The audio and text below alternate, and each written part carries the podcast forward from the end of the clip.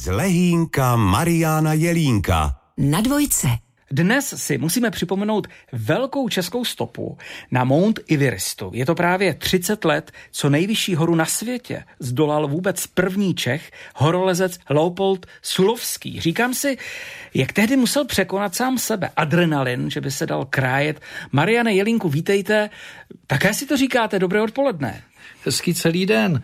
No, samozřejmě tyhle ty extrémní výkony, to mm. překonávání vlastně toho intuitivního strachu, což je strach o život, to tyhle lidé asi musí v sobě mít a ta hranice, ten put sebezáchovy, tam musí být asi trošičku výš nastavený než u někoho jiného.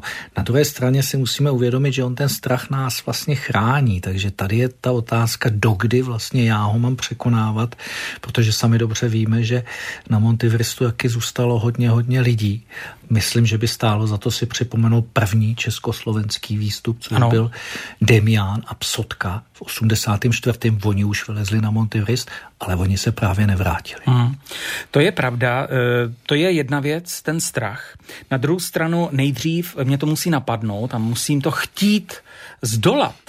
E, to je taková věc, si říkám, je to o překonávání možná, možná s tím bojuju, že chvilku si říkám, já to dám, pak si říkám, já to asi nedám, pak se zase musím překonat a možná to překonávání je to, co mě na tom tolik bere, ne? Určitě, obzvlášť ty mužské populaci je to no. zcela no. jasný lítat co nejvýš, nejdál od nakonec veškeré expedice vždycky, když tam jsou jen lvy, že jo, jak se říkalo, do Afriky a všude možně do neznámých krajin a koutů, tak to bylo vždycky o nějakým extrémním adrenalínu, ale extrémní touhou to poznat, překonat, překonat sám sebe, být jeden z prvních. A tyhle prvovýstupy, to je něco, protože ta cesta, kterou šel náš horolezec, byla opravdu prvovýstupem, takže o to byla cenější. Vy jste se s ním měl možnost eh, potkat? Ne, ne, já jsem se s ním nikdy nepotkal.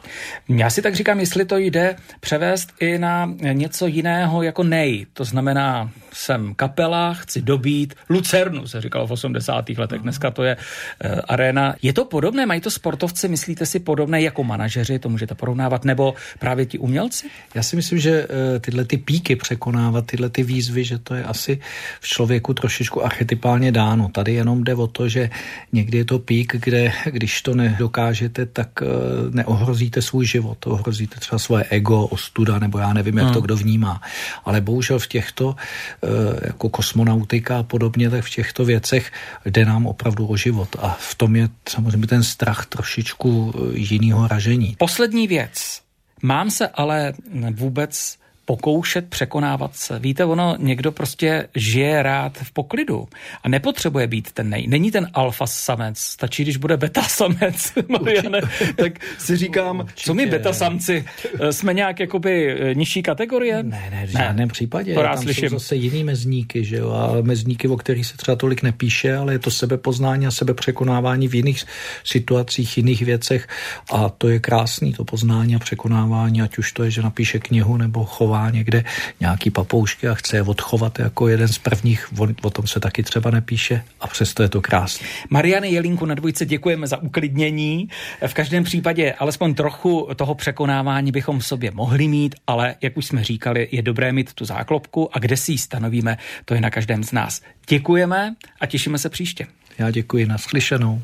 Musím přiznat, že označení beta samec od kolegy Mirka Vaňuly mě eh, opravdu hodně pobavilo. No já myslím, že oba dva pánové se směle mohou považovat za ty alfa samce, jak Mirek Vaňura, tak samozřejmě kouč a mentor Marián Jelínek.